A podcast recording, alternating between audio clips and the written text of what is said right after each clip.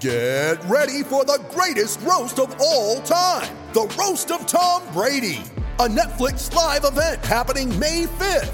Hosted by Kevin Hart, the seven time world champion gets his cleats held to the fire by famous friends and frenemies on an unforgettable night where everything is fair game. Tune in on May 5th at 5 p.m. Pacific time for the Roast of Tom Brady, live only on Netflix. You ready? Showtime. On May 3rd, summer starts with The Fall Guy. Let's do it later. Let's drink a spicy margarita. Make some bad decisions. Yes. Audiences are falling in love with the most entertaining film of the year. Fall guy. Fall guy. Fall guy. That's what the poster said. See Ryan Gosling and Emily Blunt in the movie critics say exists to make you happy. Trying to make it out? Nope. Because I don't either. It's not what I'm into right now. What are you into? Talking. Yeah. The Fall Guy. Only in theaters May 3rd. Rated PG 13. When you need mealtime inspiration, it's worth shopping Kroger, where you'll find over 30,000 mouthwatering choices that excite your inner foodie. And no matter what tasty choice you make, you'll enjoy our everyday low prices, plus extra ways to save, like digital coupons worth over $600 each week. You can also save up to $1 off per gallon at the pump with fuel points. More savings and more inspiring flavors make shopping Kroger worth it every time. Kroger, fresh for everyone. Fuel restrictions apply. Before the game kicks off, let's ramp it up with college football overtime. Here's, here's, here's Garrett Chapman and Abe Gordon. We still have bowl games and actual football, actual football to be played here over the next couple of days. So let's start here on Thursday night. As of this recording on Wednesday, this is tomorrow. But as of the time that you're watching this podcast, this is later today. The Boca Raton Bowl. South Florida. in so I, I, I want to pause you real quick and just go back to some of the games we hadn't talked about. When we recorded last podcast, uh, Garrett, Old Dominion was up 28 nothing. Uh, yes. Oh, West, yes. Western Kentucky, I, I said some real dumb stuff. Uh, I, I feel, feel free to skip that one. Don't go back and listen to what I said. They were up 28 nothing at the time, and I made some some sly comments. Uh, Western Kentucky actually came all the way back, and they went to overtime, and Western Kentucky wins that game, the Toastery Bowl. Uh, in addition to the big win, there was some nonsense celebrations with pieces of bread afterwards. So I do urge you to go on social media and check out the toast phone and all sorts of nonsense. There was a toast angel going on. I mean, it was it was this pretty is what funny. bowl season is Yeah. all about, Abe Gordon. It is about fun and weird stuff that Yeah. people do. So like we'll mayo continue, bats. we'll continue the weirdness Tuesday night. UTSA and Marshall. It, it, it starts to come down that UT, uh, UTSA quarterback Frank Harris is trending towards not playing in this game. So uh, instead of Frank Harris uh, uh, uh, uh, playing in this game, what we end up with is, is Cole Pennington for Marshall and Owen McCown for UTSA. And UTSA does pull ahead 35 17 uh, uh, uh, to win this game. But you've got the son of Josh McCown, the son of Chad Pennington, and everyone else just feels old at this point. But uh, bowl season has continued throughout the week. Uh, it has been fun to watch these games. Uh, and that now brings us, Garrett. Appreciate you giving me some leniency there Of course, uh, thing, to man. Thursday's game, South Florida and Syracuse. I am very excited for this one. Uh, obviously, Syracuse has gone through a head coaching change. Fran Brown has brought some real excitement to this program, both through the transfer portal, through some of the recruits. I mean, he's really got some stuff going. Obviously, we won't see it on, on Thursday night, uh, but there's an energy around that program. And on the flip side, I know South Florida didn't have the greatest season uh, of all time. Uh, but they are playing decently close to home. Obviously, just a couple of hours drive. It was a six and six season for them. But if you don't know about South Florida, they have legitimately one of the uh, most uh, electric offenses in the entire country. They can really put points on the scoreboard. So I'm looking forward to this game uh, uh, quite a lot. I, I think this one could be a fun, high scoring, back and forth affair. Uh, I, I know Syracuse has some issues along the quarterback depth chart Mhm. uh, going in there. I don't know. Maybe Tommy DeVito's got some uh, got some eligibility left there, but uh, I think this is going to be a fun one, Garrett. Yeah, and Garrett Shrader, I think, just announced that he was shut down for the season. Yeah. Uh, he, of course, was the uh, longtime quarterback. Uh, not long time, I guess. He he had transferred up there, and he was the starting Sometime. quarterback. This he was the sometime quarterback there at Syracuse. Um, but I do know by the end of the season, Dino Babers had transitioned this team to kind of an option offense. Um, they didn't throw the ball too much. They had a tight end lining up. You think you're going to keep that with Kyle of the game. McCord next year? No, I don't. I don't particularly think so. Um, LeQuint Allen was the, the really the cog of the offense. He was the running back, over a thousand yards, nine touchdowns for those guys, and they they really just the, just made it work. You know, because they knew that they had games still to play. And and look, credit to Dino Babers, and uh, of course he they've moved on from Dino Babers, but credit to him. I mean, he got the guys up and and they kept playing, and they he's the reason they're playing in this bowl game. Um, I, I can't say that I necessarily agreed with the decision to move on from Dino Babers, just based off of the way that players were rallying around him.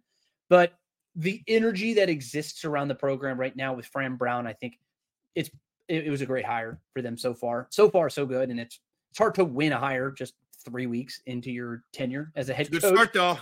but it's just a hell of a start. Yeah. I do want to say this about USF because Alex Golesh is the head coach over there for the Bulls, and he inherited a one in eleven squad. They haven't played in a bowl game since 2018, and you said that they are one of the best offenses in the country. Yeah, it's because they play fast. They have 83 offensive plays per game, which leads FBS. 83. That's an incredibly high number.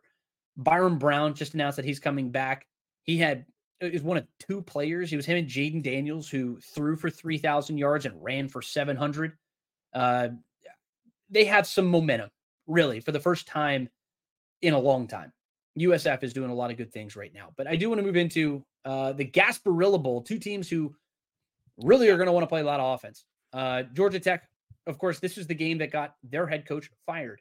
Geoff Collins, the coach there with the Yellow Jackets for about three seasons. Last season, they lost pretty ugly down there in Orlando, or I guess it was, no, it was bad down there in Orlando. Um, it was a pretty ugly game. And Georgia Tech, of course, is playing in their first bowl game since 2018. I, honestly, we got the Jekyll and Hyde performances from them, but Haynes King and this offense, they have been playing at such a high level. Eric Singleton, the, the All American wide receiver, uh, American, uh, excuse me, the freshman honorable mention All American. Um, it's kind of a mouthful, but Jamal Haynes, of course, this group runs for 225 yards per game. Their the defense is going to be playing without Kyle Kennard. They're going to have to somehow slow down a Central Florida offense that is 20th in rushing success rate, 233 yards per game on the ground. This is a really interesting group. I think there are going to be a lot of points in this one. So if you like points, this is the game for you. Yeah, you know what's interesting to me is that this is one of the few games where I feel both teams are truly invested. Uh, I think it's an easy sell uh, for Georgia yeah. Tech and, and, Haynes King and Brent Key uh, in his first year as the full time head coach, reaching a bowl game. Um, at the end of the day, uh, you take a look at their their season. Uh, one of the biggest goals was just get to six wins, mm-hmm. get to a bowl game, and they accomplished that. Um, and, and they should head into this game feeling very proud uh, of the job that they've done this year, no matter how it got done. Um, and, and, and, you like to see a team that play. I always feel like if a team is loose, um, they'll they'll play well. Uh, Georgia Tech should treat this as a celebration uh, of the season they've had. Uh, and, and, then UCF, uh, obviously, uh, you're talking about 45 minute drive from Orlando out there to Raymond James Stadium. They should have a ton of fans there. Georgia Tech will too, but UCF should have a ton of fans there. Look to show up and show out for their Golden Knight supporters. So uh, they, I agree with you, man. This could be a fun one uh, as well to kick off the uh, bowl weekend. Yeah, Lane Kiffin used to say, "Get your popcorn ready."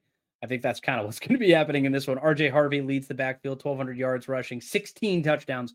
Gus Malzahn squad is going to be ready to go. But I really think Brent Key and company, they really, really want this game.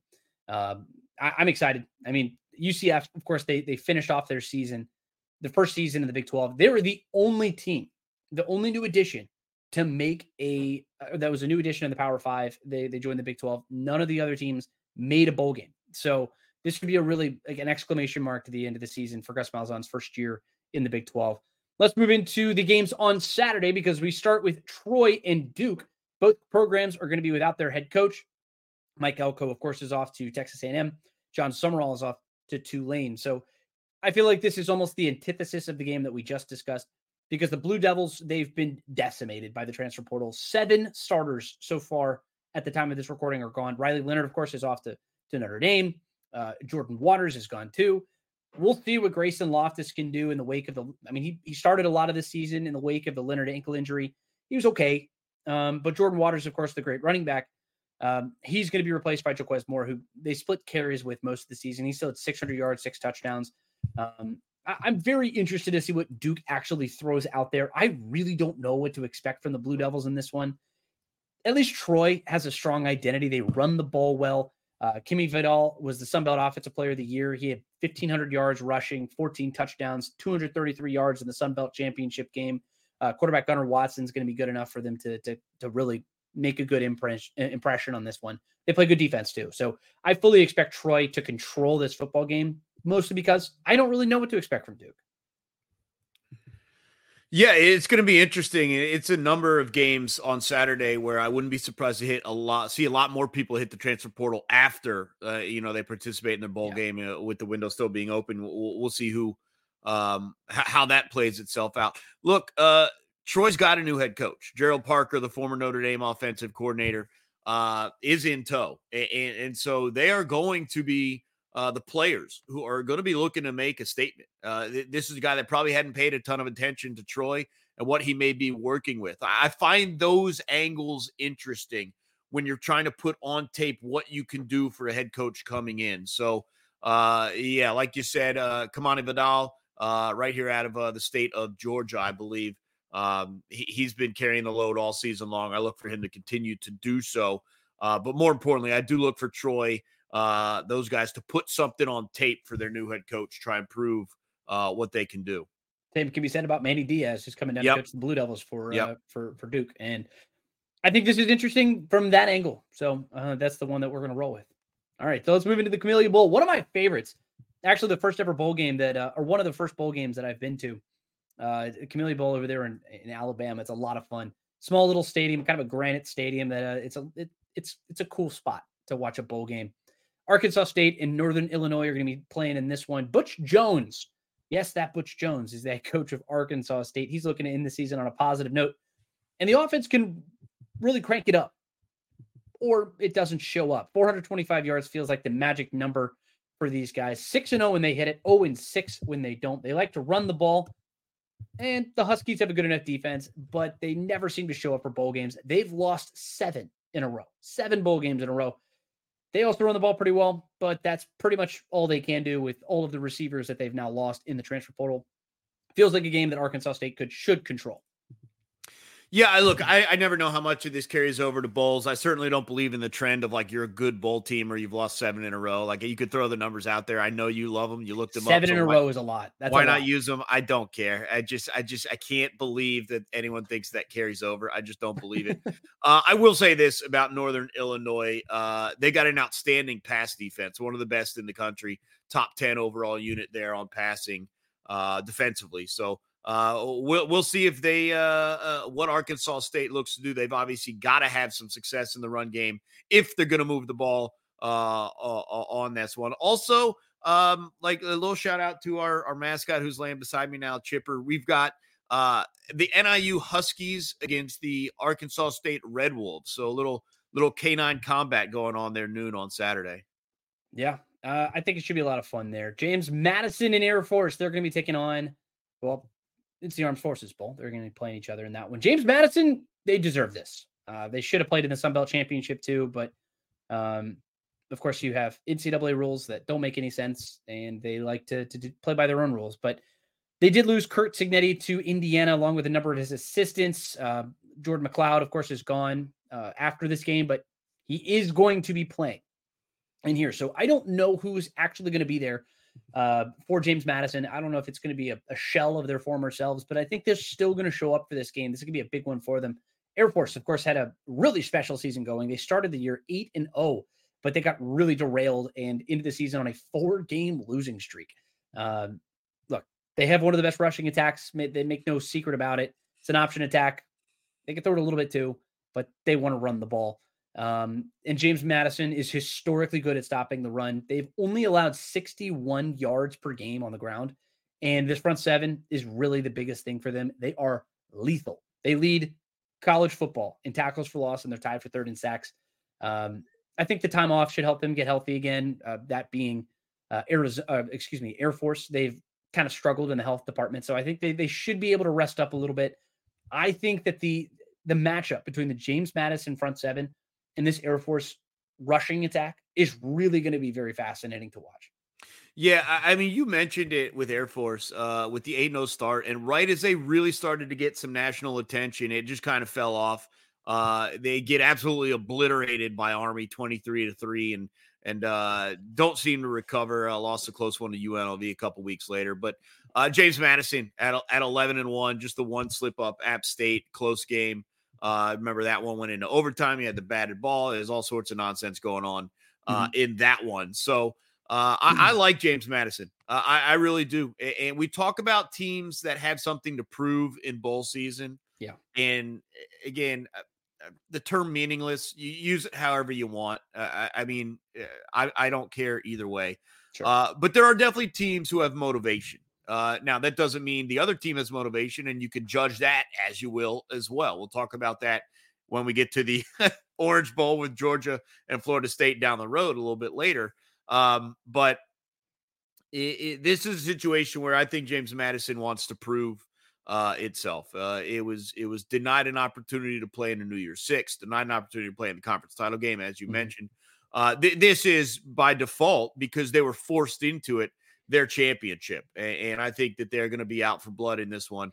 Uh, I agree with what you said. The matchups do seem to favor James Madison if they are able to look like they have through the main portion of the season defensively. So, uh, unlike some of the other games we talked about, this one might be a little low scoring, might be a little more plotting. Um, but uh, it doesn't make it any less interesting. I would say it'll be intriguing all the same. Yeah. Yeah, I mean, you can tell how much how much this means to James Madison. I mean, you have a starting quarterback who's quite literally transferring. He's in the portal, or he's about to be in the portal, but he's still playing and practicing with his teammates. And he says, "I'm going to finish what we started." They they had a really special season over there at James Madison. And I, I, think you can really tell how important it is to them. But speaking of a team that got off to a hot start and finished on a sl- at a sluggish finish, the Panthers, Georgia State, they were cooking to start this season, six and one, but then they lost in some blowouts down the stretch, finished 0 and 5 to finish the year. Of course, they're now six and six. Turnovers were a big deal for them. They have to protect the football. Um, and running back Marcus Carroll. He was the biggest, one of the biggest reasons they found a lot of success on offense. He led the team with 1,300 yards, 13 touchdowns. He, of course, is off to Missouri. Um, on the other hand, Utah State beat up on the bad teams on its schedule and went 0 in 6 to teams playing in bowl games. Four of those losses were by 10 plus points. So I don't really know what to make of this one. This one should be a lot of fun. Not a lot of defense, but a ton of offense, even though Marcus Carroll isn't going to be playing in this game both units I expect are going to go over 400 yards. Yeah, I, will be honest. What I look for out of the Potato Bowl every year is it just a nightmare weather situation. Uh, I'm hoping it's cold. I'm hoping it's snowy. Like, give me the blizzard. Like, I, I mean, unlike what we saw with that App State bowl game uh, last Saturday, where it was just rainy and ugly and muddy, and no one could hold on to the ball. None. Like, give me just straight blizzard. I don't want rain and mud. I want blizzard and slippery and a dude with a rake coming through to clear out the lines. I haven't looked at the uh I haven't looked at the the weather there in Boise. I should have, but uh yeah, I mean you nailed it with Georgia State. This is a team that needs to score to win games. Uh, uh they're not winning games with their defense. They had uh, what four straight, five straight game, whatever, giving up 40 plus points through that five game losing streak. Uh, they only won one game this year when they scored 25 or less. Uh, so so they've got to get on the board if they're going to want to beat Utah State. Unfortunately, looks Don't like perfect it. weather out there no. Boise, Idaho on Saturday. I'll make I'll make some calls. We'll get Mother Nature. we'll see what we can do. We'll do a little rain dance or something over here. Um, it's gonna be like mid 30s or something, which is it's pretty chilly, considering most bowl games are played in sunny Florida or something like that. And no, you get to go up to Boise, Idaho. So have fun out there, Georgia State and Utah State. Uh, next up, we got the 68 Ventures Bowl, South Alabama and Eastern Michigan. Um, look, South Alabama, they've never won a bowl game, but I feel like this could be a year of first for them. Uh, they're playing a not so very good Eastern Michigan team, uh, but they've had a very roller coaster type of season. They started out by getting rolled by Tulane, then they blow out and I mean blow out Oklahoma State in Stillwater And then all of a sudden, you face plant the next week against Central Michigan, a, a pretty bad Central Michigan team, only to turn around and, and really give James Madison their biggest shove of the entire season at that point in a tough loss the next week. So if you're really trying to find a team with consistency, this is not your squad.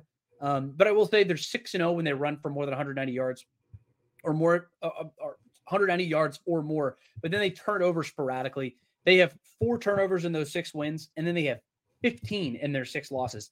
Uh, so don't turn the ball over, run the ball effectively. That's really what you want to do if you're South Alabama. And unfortunately for them, Eastern Michigan can actually take the ball away pretty well, but they really aren't good at anything else.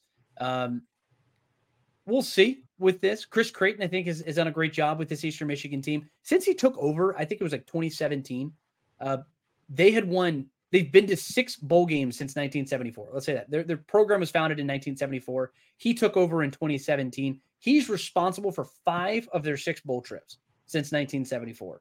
So I think he'll have them ready for ready to go for this one. I still don't think that that's going to be enough for South Alabama. I think they're going to just be able to do too much with the ball, and that it doesn't help that you don't have your starting quarterback Austin Smith. He has opted out for this game. Yeah, and just to add on to the South Alabama love in this one, this is a game played in Mobile, Alabama, and you do imagine they will have some comfort and and some home field advantage to further boost uh, uh, maybe any edge they do have over Eastern Michigan. So you look out for that. Uh, you know, some of these bowl games you get worried about the crowd size, uh, but but you know when you do see a situation like this where they're playing relatively close to home, you hope they can caravan, you hope they can fill up the stadium and and uh, give both teams a, a good atmosphere for for a bowl game. Yeah, I think it should be a lot of fun. Uh, so let's move into one of our actual ranked matchups, the Las Vegas Bowl, Utah and Northwestern. I think that this one eh, you might have the ranking on there, but I think this might be one of the ugliest games of the weekend. Both teams like to play methodical, plotting football, and they'll battle for, for field position. Of course, Utah playing without its quarterback. Northwestern, it's hard to really make what they are, but they rally behind David Braun. He was just named the full time head coach of Northwestern earlier this month. Uh, ben Bryant was good enough most of the season for a pretty limited offense, threw for 230 yards in three of his seven starts, which I mean, at the end of the day, is that's okay. Uh, but Bryson Barnes for Utah, he's entered the portal. Uh, Nate Johnson, he's already transferred to Vanderbilt. So we'll see. Um, but oh, wait, wait, no, I think Bryson Barnes is actually playing in this game, uh, but he is going to enter the portal after this game.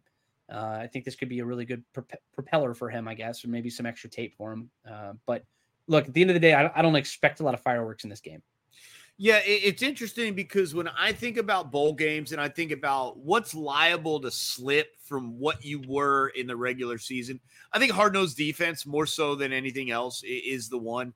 Uh, I, I, don't know if uh, there's there's a mindset thing or or what you're playing for or a lack of um, activity. You know, practice becomes a little bit different because you're mm-hmm. not necessarily preparing for a game you're preparing for all of next season and, and you're using uh, those practices differently than you would for your regular game week stuff. And, and so when you do get into a situation where you have two defensive minded oriented teams, mm-hmm. uh, does that that lack a little bit. So that actually gives me some intrigue to see if these will be uh, uh, the defenses we think about where a winner could have 17, 20, 21 points, or if someone's able to reach the 30s. It's going to be very interesting uh, you, you do credit Northwestern for what they've been able to do this year. They, they've had a lot of issues surrounding the program.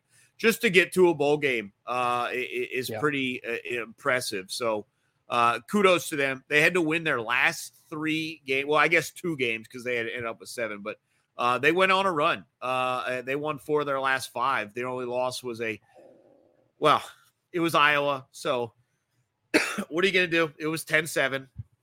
But uh, uh, they've so they're used to roll. playing these slugfests. Yeah, they've been on a roll a little bit, so uh, it'll be something to look forward to if they can keep that up and uh, keep the Utes out of the end zone.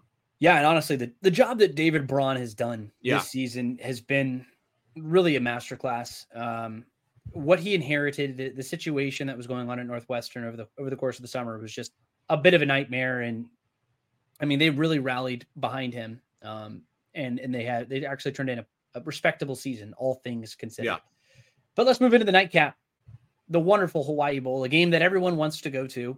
Um, but you know, it's the middle of the night and way over there, very far away. I'd love to go to this game. I think it'd be a lot of fun, mostly because I just want to go to Hawaii. But Coastal gonna Carolina and. San Jose State are heading out there. Um, the starting quarterback actually for San Jose San Jose State, uh, Chevan Cordeiro, started his career as the guy under center for Hawaii. Uh, he was uh, now he's coming home, and I think that's really cool. Uh, backed up Tua Tagovailoa in high school. That was the biggest thing. He was first team All Mountain West this season. 22 touchdowns, averages 38.7 points per game. Do the San Jose State? Um, what are they? The Warriors? I think they're the Warriors. No, that, that's Hawaii. But uh, they've averaged 38.7 points per game. Spartans. Spartans. I knew it was some warrior of some kind. I was like, I, I couldn't remember off the top of my head. Uh, but they finished the season on a six game winning streak. Um, the Spartans haven't lost since October 7th. And that was a game to Boise State to cap off a really tough start to their schedule. Uh, meanwhile, the Chanticleers, they're going to be without Grayson McCall, who, of course, just transferred over to NC State. Jared Brown, the wide receiver, is also in the transfer portal. And the biggest thing is that when Grayson McCall went down with the injury, it seemed like the, the defense sort of disappeared too. They allowed 365 yards to a really not so good Army team, and then 481 yards in a blowout loss to end the season. Uh, really, they've just been trending downward. Has Coastal Carolina? Yeah, playing this game without Grayson McCall is going to be tough. Uh, You mentioned he's transferring to the ACC. I mean, this is the guy that almost transferred to Florida uh, a year ago before they settled on Graham Mertz. That that was the Mhm. rumor. So he's kind of been one foot out, one foot in, one foot out. But one, once he returned uh, to the Chanticleers, he he went full heads in and, and was ready for the season. He's an outstanding talent. I, I you know it's going to be tough to recover without him. So. Uh, you know, I look for San Jose State just with the familiarity of their offense to do some things, but uh, you know, also the impact of, and I know they'll be out there for a couple days, but travel time. Obviously, we know San Jose is already on the West Coast. They, they still got to fly quite a bit, um, but but not quite as much as Coastal Carolina. We'll see if there's any uh, impact from that sort of travel as well.